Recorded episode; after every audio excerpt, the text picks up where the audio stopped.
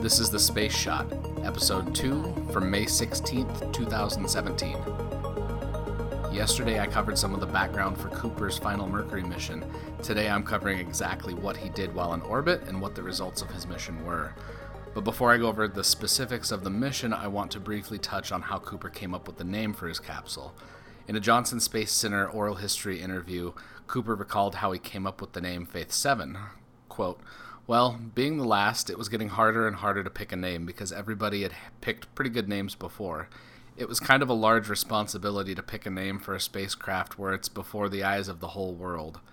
But I decided that I had a lot of faith in all my hardware and my spacecraft, and that I had a lot of faith in the launch team. I had faith in myself, and that I had faith in God. And I thought that was just really a dilly of a name, so that became the name Faith 7.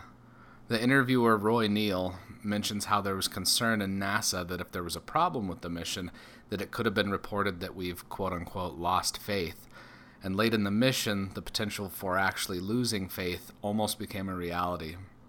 One of the first of 11 experiments that Cooper would carry out while aboard Faith 7 was a test of the astronaut's vision in space. He ejected a small sphere, just slightly smaller than a volleyball, that had a few strobe lights embedded into its surface. The purpose of this experiment was to see how astronauts could track other spacecraft while in orbit, and initially Cooper reported that he couldn't see the sphere, but a short time later he reported that he could see the sphere and that I was with the little rascal all night throughout his other orbits. In addition to launching the satellite from Faith 7 for visual tracking, Cooper was engaged in even more in experiments inside the cabin. He was tasked with recording radiation levels throughout the duration of the flight, during orbits 17 and 18, Cooper took infrared weather photographs in addition to the regular pictures he had been taking of everywhere from Dallas to Tibet. On orbits 19 through 21, things started to stack up a little, as was the deadpan understatement that Cooper relayed to Capcom John Glenn back in Mercury Control. The automatic stabilization and control systems were both without power, so right at that moment, that Cooper was supposed to be preparing to fire his retro rockets and re enter Earth's atmosphere, he had to switch from automatic control to manual control.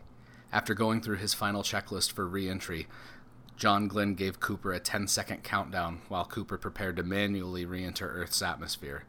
Too steep of an angle and he could burn up. Too shallow of an angle and he could skip off and never be able to re enter Earth's atmosphere again. After a tense re entry period that prevented radio communication with the capsule, Cooper and Faith 7 splashed down on target in the Pacific.